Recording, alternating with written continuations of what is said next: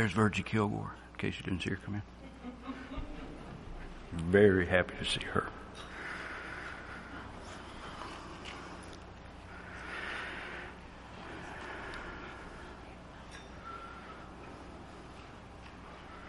So, uh, last week we were talking about Nahum, and this week we're going to move into Habakkuk. And uh, from what I was reading, uh, you know, because I read and study these things throughout the week, uh, the prophecy of Nahum, uh, although presented in the passages there from Nahum as, uh, remember we talked about coming on like a tsunami or a flood or you know, I, I, gave an example of Mount St. Helens and uh, what it's like to be on the receiving end of the wrath of God. Uh, and so, uh, one thing that I read that said Nahum probably didn't live long enough to see the prophecy fulfilled. His own prophecy. That's one thing I read. If you read different things, you will find conflicting opinions about all kinds of things, about who was the king at that time, about what time period it happened. Uh, but but in the passages of of the book uh, they they look at uh, events that are mentioned and they say, well, this had to have happened before that and after that. But you'll notice that those details are not my primary focus uh, in the lessons that I'm teaching. And you might even note that I'm teaching these books in a way that's different than you've seen them taught before or other books. Uh, some people are big history buffs. Uh, some people want to pick out all the fine details about um, you know things that are that are I'm, I'm, trying to think of a better word than mechanical. Uh, the details are important, uh, but especially uh, during the times that we're in now. We're uh, I don't know whether we can call this the middle of a pandemic or the beginning of the end, or I, I don't know. No, I don't think anyone can accurately pinpoint where we're at on the timeline of the pandemic. Right? Uh, maybe it would be a little bold and arrogant to attempt to do so although we hear people trying to do it all the time. I hear people saying, oh, now that we're, at, we're past the pandemic, we're at the end of the pandemic, I'm like, hold on. You know, I hope we are. That's what we're all praying for. Uh, but it's in God's hands. We're on His timeline. We're going to talk about that some today. But, but, you know, a little self-disclosure. There have been times that, you know, cause, uh, once you've been a Christian for a while, you've been through studies of books, you've studied the books yourselves, and certain things within it are very important to you and certain aspects of how it is taught, and then someone else gets up and teaches it in a in a a, a way that is not what you expected, and uh, and there have been occasions when that has irritated me, right? Um, and I've been like, oh, he didn't mention the most important thing over here, and he didn't teach this that way and tie it to that thing over there, and so you know you you can get the feeling that way, and so I want to introduce a very uh, contemporary word that is not in the Bible, though the concept is there, uh, that I learned at the university. We didn't have this word when I was in the military. It was a new word that came along after I got out 18 years ago. But when I was working at, at the university, it was one of these words that they love to use in our uh, managers' meetings, uh, the management of the enrollment center, uh, enrollment services there, and uh, people love the word onus. You ever heard that? We're going to put the onus on the students. We're going to put the onus on the lender. I worked in financial aid, by the way. We're going to put the onus on the parent. Put, uh, somebody was always talking about put the onus on someone. And uh, I'm not sure I ever looked the word up, but the best I could figure in the context it was usually given was they were talking about responsibility, right? And I guess it makes sense. Onus is fewer syllables, so it's easier and faster to say, you know? So, uh, you know, a little laziness there, maybe, I don't know. But, uh, so they love that word onus, and, and I grew to like the concept in certain situations. So, you know, as Bible students, which we all are, right? You don't know a Christian who isn't a Bible student, whether they know it or not, right? We're all students of the Bible, of God's Word. And so the onus is on each of us to study those details on our own and to read the book that we're going to study before the class, right? Um, so onus, the onus is on you. If, if somebody thinks, oh, he didn't mention this detail, well, obviously you already knew it, right? So, uh, and everyone else is going to study it. But I am trying to focus on things that are important to us in our timeline. Things that, that, uh, that, because in Ephesians chapter 4, and I'll go ahead and read this again, because I told you it was going to be a focus of our study throughout this quarter, so I should go back to it every once in a while. But there in Ephesians 4, beginning at verse 11, he said, And he himself, Jesus, gave some to be apostles, some prophets, some evangelists, some pastors and teachers. So, you know, we don't have the prophets with us anymore, with the exception of the writings that are left for us from, uh, from their revelations. So they're still with us in that way, and that's why we're studying them. But it says He gave them. He gave prophets, evangelists, pastors, teachers, elders, shepherds, and teachers, right? For the equipping of the saints for the work of ministry, for the edifying of the body of Christ, till we all come to the unity of the faith and of the knowledge of the Son of God, to a perfect man, to a measure of the stature of the fullness of Christ. So for the equipping of the saints, for the work of ministry, for the edifying of the body of the Christ. That's why we have the prophets. And that's why we're focusing on them right now and teaching the prophets so that the saints will be edified for the work of ministry. All right, so just a little reminder there, and I'd mentioned that was going to be the focus. Also, Hebrews 5 there, where it talks about the oracles of God, and we'll mention that a couple times in this lesson. But so Nahum was fulfilled uh, by the uh, we talked about last week the Babylonians, the Medes, and the, I don't know whether it's called the Scythians or the Scythians, right? Uh, eventually, uh, they're in. Uh, uh, it's estimated that happened in 612 BC, right? And so,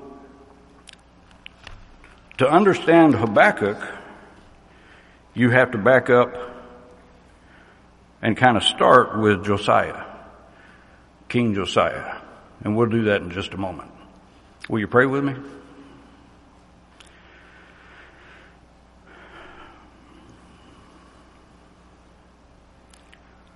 Father in heaven, God of all mercy and love and grace, we are thankful for this opportunity to gather together to commune in fellowship with one another to praise and exalt your holy name today. And Father, we pray that as you examine our hearts now and throughout the week until we meet again, that you find us presenting our bodies as living sacrifices, holy and pleasing to you. We pray this morning, Father, for our study that you will guide us with your word your word is a lamp unto our feet. We're thankful, Father, for the opportunity to look into your word and pray that you will bless our studies not only here together, but when we are apart throughout the week. Bless us, Father, to take these things, to meditate upon them after we have searched your word, and that we might apply these things, Father, to our logic and our thinking and our attitude and our behavior, and then to teach our children by the example of doing this. Thank you most of all, Father, for Jesus and his example that we might know him through your word and to emulate that life lived perfectly so that we can be with you for eternity. Thank you most of all, Father, for the avenue of repentance and forgiveness through Him, through His sacrifice, having made contact with His blood in the watery grave of baptism, that we can be forgiven and that we can repent and be forgiven and thank you so much, Father, for the opportunity to be faithful to you It's in Jesus' name we pray. Amen.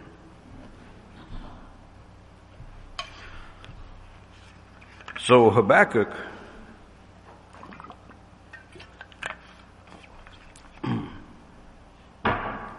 kind of in a nutshell, you may recall, uh, starts off with his burden, a heavy weight on his shoulders. And so, uh, Habakkuk speaks to the Lord. I call that prayer. Uh, and you know, when, when I, when I read it the way they, uh, this Bible here that I've got, uh, it gives me room to write in it, but it, it doesn't have the commentary. It's not one of those student study Bibles teaching, so I can put some little notes between the little margin. There's not much space for it. Um, but, uh, but it gives you the little subtitles over certain passages, and it starts off with the prophet's question. And then in some of the commentary that I read, it said Habakkuk is having a dialogue with the Lord because uh, uh, as opposed to our communication with God now, uh, he was speaking to God. I call that prayer, right? And God was answering him, and he was writing the answer. So he starts off with uh, what what some have characterized as a complaint, uh, and then God answers him, and then there's disbelief when Habakkuk hears that God is going to bring in the Chaldeans or the Babylonians uh, here in this passage referred to as the Chaldeans, that he's going to bring in a force more wicked than Judah, which is what Habakkuk is having to deal with and what he's, what he's praying about. And so there's disbelief on the part of Habakkuk, and then he waits, and God answers him again, uh, and then you see a different uh, perspective, a different uh, different attitude from Habakkuk after he gets a response from God. So, um, so we we will go through this uh, the prayer and the answering that prayer and talk a little bit about prayer. But Habakkuk starts off with uh, verse one: the burden or the heavy weight upon the shoulders of Habakkuk, the burden which the prophet Habakkuk saw. And so, right off the bat, in reading the book of Habakkuk, we want to relate to this. And so we think of examples from the New Testament, and we can go there and read different examples of where they were bearing a burden based on things that they saw and that they were experiencing during their time. And then we can fast forward again to where we're at today and think about what we're seeing and what we're experiencing and the burden, the heavy weight upon our shoulders. Uh, you know, I, like I said, I've worked in pediatrics for the past six and a half years, and never before have I seen so many parents coming in, breaking down, falling apart. And uh, uh, so one of my responsibilities has been to answer the calls when the parents call and leave a message or, or send a, a note or whatever and, and do some triage, right? and decide whether they need an appointment with a doctor or they need some other kind of appointment. So there's there's got to be some triage because doctors are very busy people, and uh, uh, I cannot tell you how many times in was it been 15 months, 16, 18 months? The number of times that the parents have called and they just break down and you just kind of you listen, you encourage, you coach, you know. And then you try to help guide them to some help is just the best word I can think of, you know. Uh, man, that help is so valuable. But the counseling business is booming. Uh, and there's a shortage of everybody. There aren't enough appointments on the books of the qualified people to handle all of it. Uh, for the parents and how they've been affected by the events of the past year and the kids, especially, statistics about suicide rates, attempted suicide, these things. So these, you know, um, you, have got to you've got to take care of yourself too, you know. But uh, throw throw on top of that all the problems that we've been having in society, and then and then go ahead and throw on top of that all the problems that we've been having with the world, and with Uh, what it, what it all boils down to is how people are treating each other, I think. You know, pandemic aside, you know, that, uh, we can do so much to control that, right? That's, uh, that's a level beyond my control. But, uh, when we look at how people are treating each other, uh, seems like sometimes it's worse in America than it is in the rest of the world, which, you know, you can remember back to a time when from America, we looked out to another part of the world and said, boy, they're treating each other worse than we are. Might not always be the case now. But in verse 2, Habakkuk asks the Lord, he says, O Lord, how long shall I cry? And you will not hear.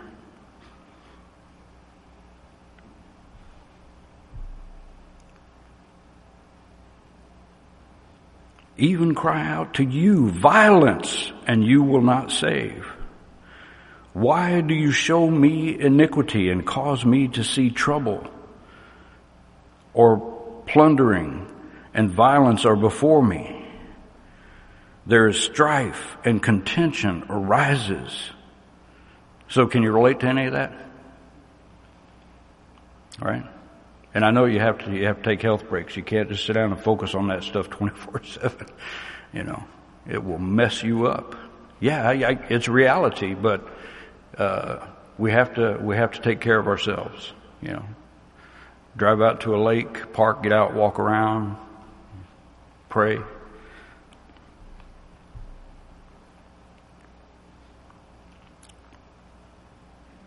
But when I read that second verse, I just, I think about all the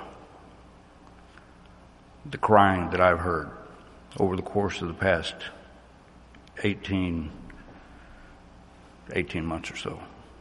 Um, and you don't you don't react by saying, you know, anything that's uh, that that uh, shows a lack of compassion. Uh, you have to be compassionate with people. But so Habakkuk is looking at what's going on during his times there in Judah. And so you back up to Josiah, King Josiah. Um, we'll back up to uh, Second Chronicles 34 and read about where they were at then and then move forward. Mm-hmm.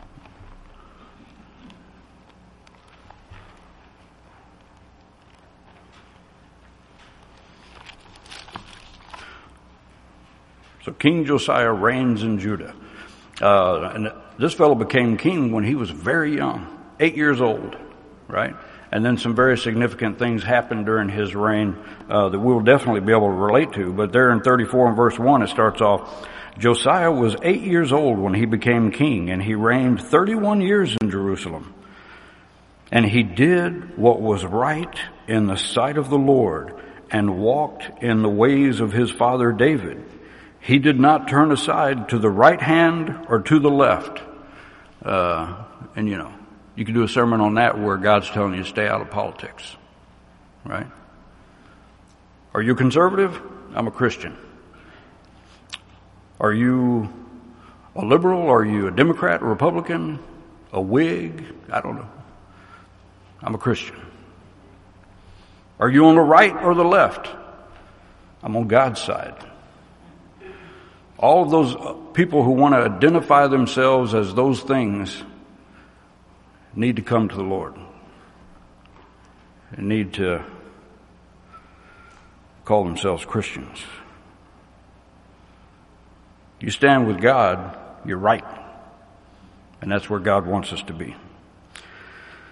You stand anywhere else, you're going to be wrong. At least to some accept, unacceptable degree. So, so this is telling us stay out of politics. In verse 3 says, For in the eighth year of his reign, while he was still young, so he became king when he was eight, so now he's 16 years old, he began to seek the God of his father David. That, that immediately made me think of Matthew chapter 7, verses 7 and 8, where he's talking about ask, seek, and knock. Right? And in the twelfth year, he began to purge Judah and Jerusalem of the high places, the wooden images, the carved images, and the molten images. So it says here that when he was 16 years old, he began to seek the God of his father David. Ask, seek, and knock.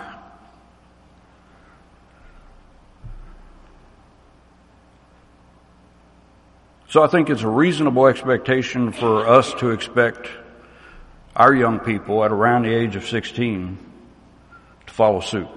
This is a biblical example. They broke down the altars of the Baals in his presence, and the incense altars which were above them he cut down, and the wooden images, the carved images, and the molten images he broke into pieces, and made dust of them, and scattered it on the graves of those who had sacrificed to them. Pretty serious stuff. He also burned the bones of the priests on their altars and cleansed Judah and Jerusalem. You know, I look at the dust of the ashes that were spread on those graves and, and I ask myself, what kind of ashes would be scattered on my grave? What kind of ashes will be scattered on my grave after, after I, I'm gone, you know? Um, and, and here it seems like the ashes of what they were devoted to were scattered on their graves. So what am I devoted to? You know, uh, I want to live my life in such a way that, that the ashes of my television are not scattered on my grave and the ashes of social media are scattered on my grave or the ashes of anything else that takes more of, of, uh, my time than God. Something to think about. And so he did in the cities of Manasseh in verse 6. Ephraim, Simeon, as far as Naphtali and all around with axes. When he had broken down the altars and the wooden images, had beaten the carved images into powder and cut powder and cut down all the incense altars throughout all the land of Israel, he returned to Jerusalem. And so it says when he was 16, he began to seek the God of his father David there in verse 3, and I had related that to uh, Matthew 7 and verse 7 and 8. So I'm going to read that real quick because uh, we're going to talk about that ask, seek, and knock. Since that's something that we're doing now too, we should look at it. Matthew 7 verse 7 and 8.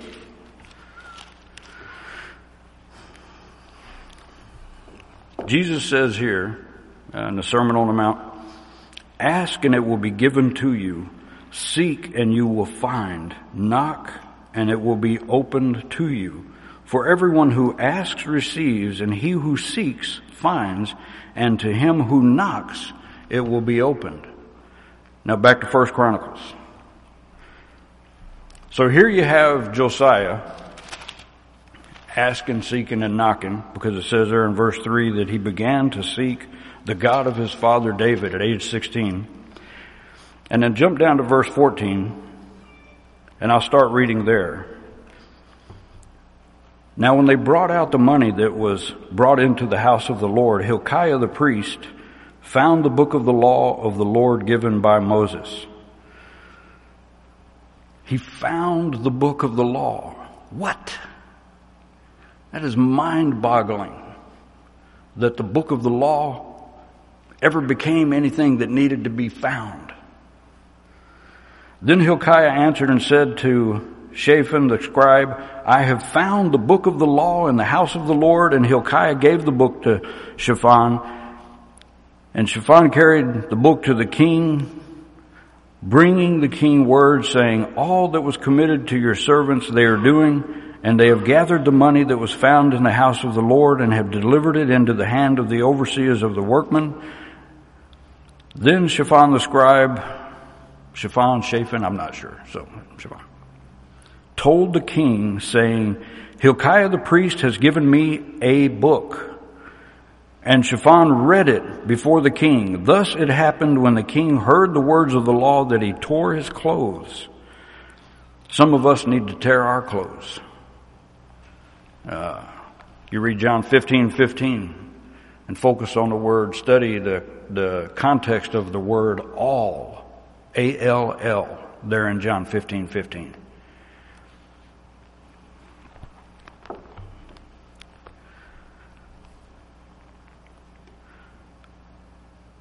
He tore his clothes. Then the king commanded Hilkiah, Ahik, Ahikam the son of Shaphan, Abdon the son of Micah, Shaphan the scribe, and Asaiah, a servant of the king, saying, Go inquire of the Lord for me and for those who are left in Israel and Judah concerning the words of the book that is found, for great is the wrath of the Lord that is poured out on us because our fathers have not kept the word of the Lord to do something, to do according to all that is written in the book. Our fathers, because our fathers have not kept the word of the Lord. We're the fathers now. Are we not? And then you jump down to verse 29. Then the king sent and gathered all the elders of Judah and Jerusalem. The king went up to the house of the Lord with all the men of Judah and all the inhabitants of Jerusalem, the priests and the Levites and all the people, great and small. And he read in their hearing all the words of the book of the covenant, which had been found in the house of the Lord. Then the king stood in his place and made a covenant before the Lord to follow the Lord and to keep his commandments and his testimonies and his statutes with all his heart and all his soul, to perform the words of the covenant that were written in this book. And he made all who were present in Jerusalem, that's interesting, he made, he made them. He made all who were present in Jerusalem and Benjamin take a stand. So the inhabitants of Jerusalem did according to the covenant of God the God of their fathers. Thus Josiah removed all the abominations from all the country that belonged to the children of Israel and made all, made, he made all who were present in Israel diligently serve the Lord their God. All his days they did not depart from following the Lord God of their fathers. So that's interesting. So this happened during the reign of King Josiah. And then another king came, and then another king followed that one, and then prophets came, and then we find ourselves in Habakkuk going backwards again. So here in the first chapter of Habakkuk, we see Habakkuk crying out to the Lord and asking how long in verse 2 and why in verse 3. And one of the lessons that I listened to uh, about Habakkuk uh, emphasized these words how long and why. Uh, and said to pay very close attention to those because, as he noted, God never answers these questions. But I remember when Ken over here taught Job. You taught Job, right? Was it a couple of years ago? Yeah, so in, in the succession of how the elders have lined up the, the whole Bible to be taught, uh, we, we looked at Job here in the auditorium a couple of years ago, and uh, remember Job 38 and 2. Very important verse from, from, that, from those lessons, right? Uh, who is this who darkens my counsel with words without knowledge? and how often do we see men doing this? Uh, last week we talked a little bit about worship, right? And we talked about how uh, there's a whole lot of displeasing and unacceptable worship going on in the world and in some of the uh, some of the churches in the brotherhood. Uh, but thank the Lord for our shepherds who keep us on a narrow path, walking in the light, serving God in accordance with His will in ways that are pleasing and acceptable to Him, which we find the guidance for in His Word. So we talk about worship. We talk about worship is, is active. It's something you do. It's a concept worthy of much focus and attention and study and teaching and preaching. Worship. And how oftentimes today worship is evaluated based on more on how it pleases men than on how it is pleasing to God. But here in the first chapter, and beginning with verse 4, Habakkuk draws some conclusions. So here's Habakkuk talking to God. He's got a heavy burden on his shoulder because Judah has uh, is is very wicked during Habakkuk's time. Uh, these are God's people, right? And we had seen back there before Josiah made that commitment to God and turned things around. Before he started truly asking, seeking, and knocking, uh, that that there was much wickedness there too. So Habakkuk finds himself in times that that we might uh, uh, compare to our own, and he draws four conclusions. Now I'm going to read these, and and uh, I'm going to ask you up front if you can relate to any of these during our times. Therefore, that indicates we have got some conclusions coming here that he has made. Therefore, the law is powerless. Justice never goes forth. For the wicked surround the righteous. The righteous are surrounded by the wicked. Therefore, perverse judgment proceeds. Any judgment that is not based on God's judgment is perverse.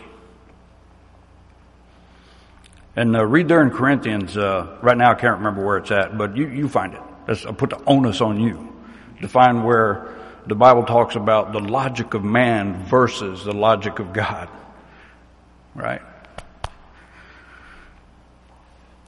So then the Lord replies, and this is the part where I said, kind of in the overview, where so Habakkuk presents his burden, crying out to the Lord. He's arrived at these conclusions. Everything's horrible. He was right. We are right.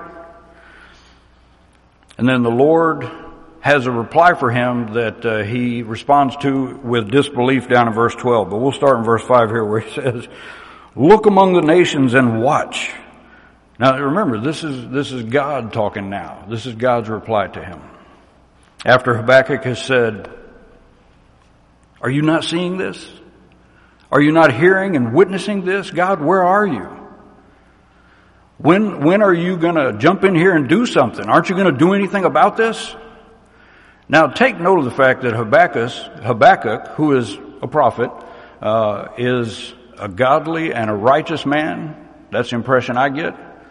But he's surrounded by all this evil and wickedness among his own people, Judah. And God responds, Look among the nations and watch. Be utterly astounded, for I will work a work in your days which you will not believe, though it were told you. Habakkuk, you are not going to believe this. But I'm about to tell you what I'm going to do about that mess. For indeed I am raising up the Chaldeans, the Babylonians. And uh, the Babylonians were a godless and ruthless bunch of warriors, much, like the Assyrians that we talked about last week. Uh, the, the, Babylonians won their independence from uh, the Assyrians somewhere around 625 BC, from what I read. Um, And then they, they rapidly rose to power and were meaner and nastier than the Assyrians had been. Uh, again, you're back to them going through different cities and nations, conquering everybody and just hacking everybody up and killing everybody.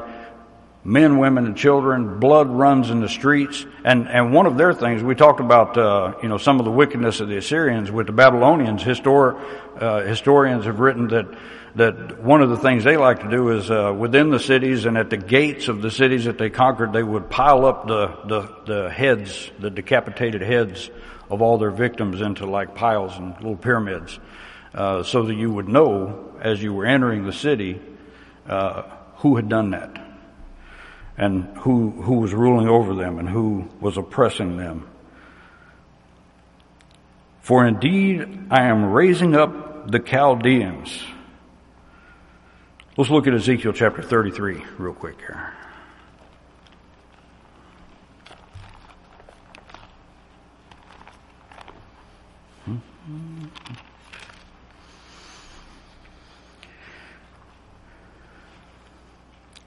Verse 11 there, Ezekiel prophesied, For thus says the Lord God, the sword of the king of Babylon shall come upon you and then down in verse 22 he says, Assyria is there and all her company with their graves all around her, all of them slain, fallen by the sword. Her graves are set in the recesses of the pit and her company is all around her grave, all of them slain, fallen by the sword.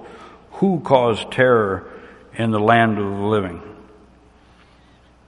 And uh, so, you had the Assyrians, now they're dealing with the Babylonians, and God said, I'm going to send the Chaldeans. A bitter and hasty nation in verse 6, which marches through the breadth of the earth to possess dwelling places that are not theirs. They are fierce and impetuous, and I am bringing them to your town. They're coming to Judah. They are terrible and dreadful. Their judgment and their dignity proceed from themselves. Their horses also are swifter than leopards and more fierce than evening wolves. Now in verse 7 where it says their judgment and their dignity proceed from themselves. Remember we were talking about the judgment of man versus the judgment of God? So God's bringing in a force who's, who are a law unto themselves. And we see a lot of that going on in our world today too. People taking the law into their own hands.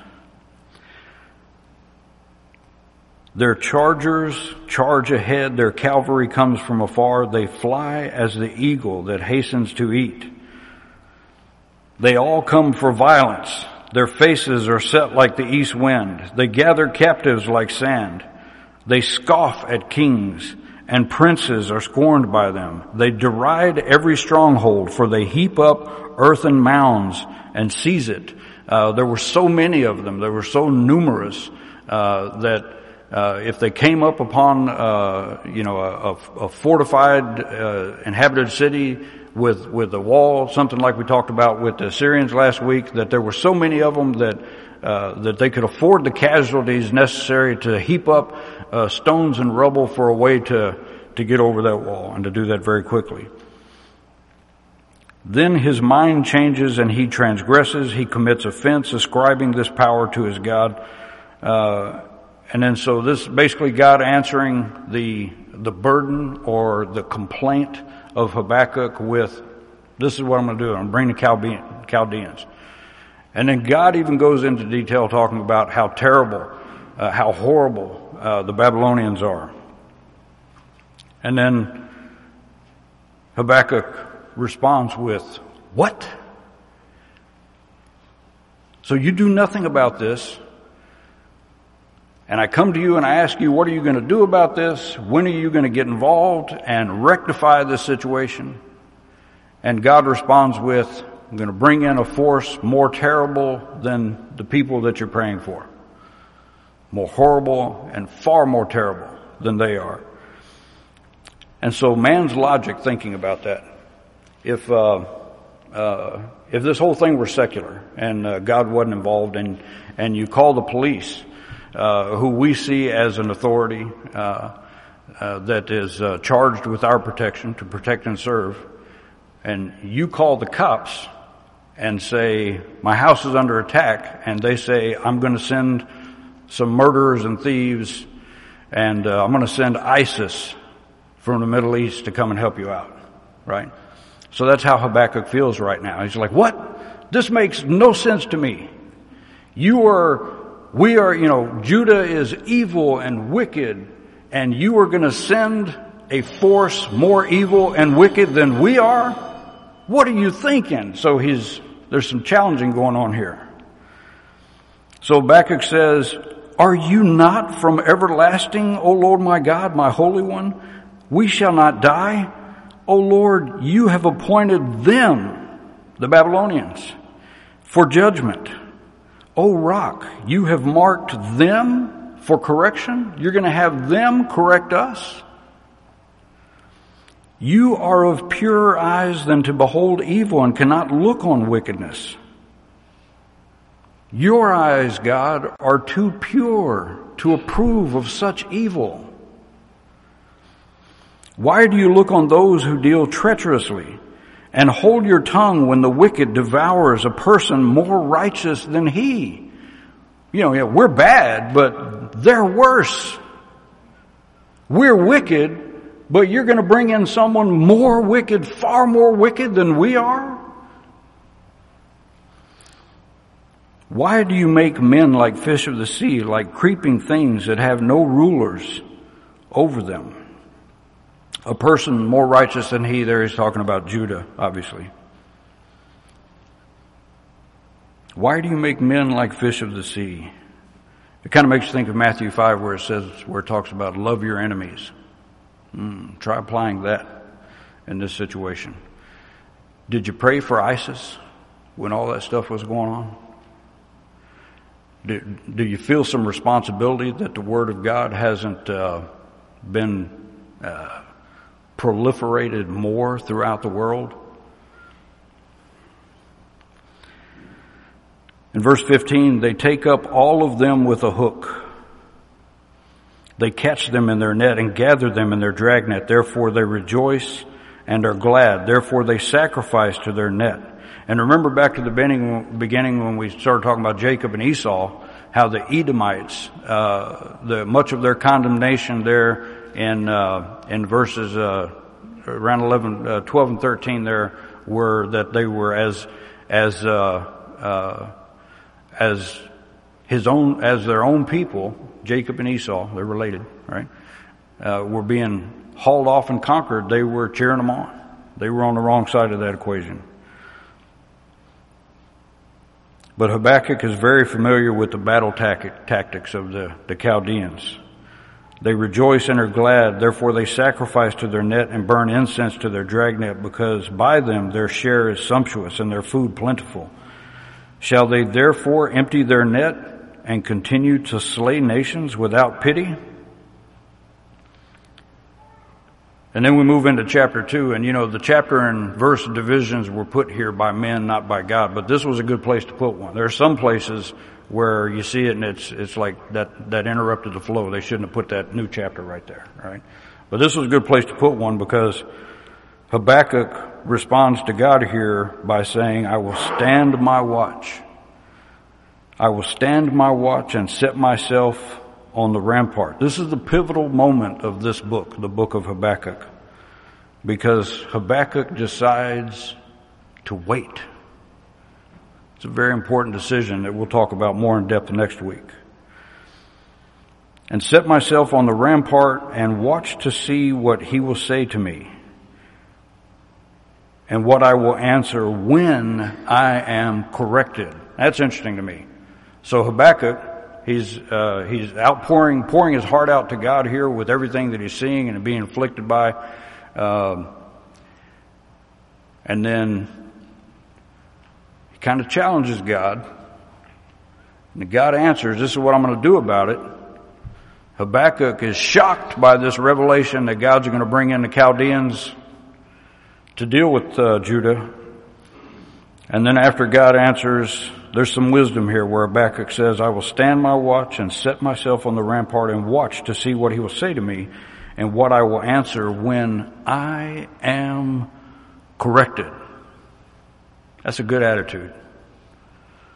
Sometimes we charge straight ahead and challenge God. Look at this. Can you not see this? Look what's going on here. What are you going to do about this? And the mistake we make is we don't stop and wait and receive God's correction with the attitude where Habakkuk said, when I am corrected. One important difference.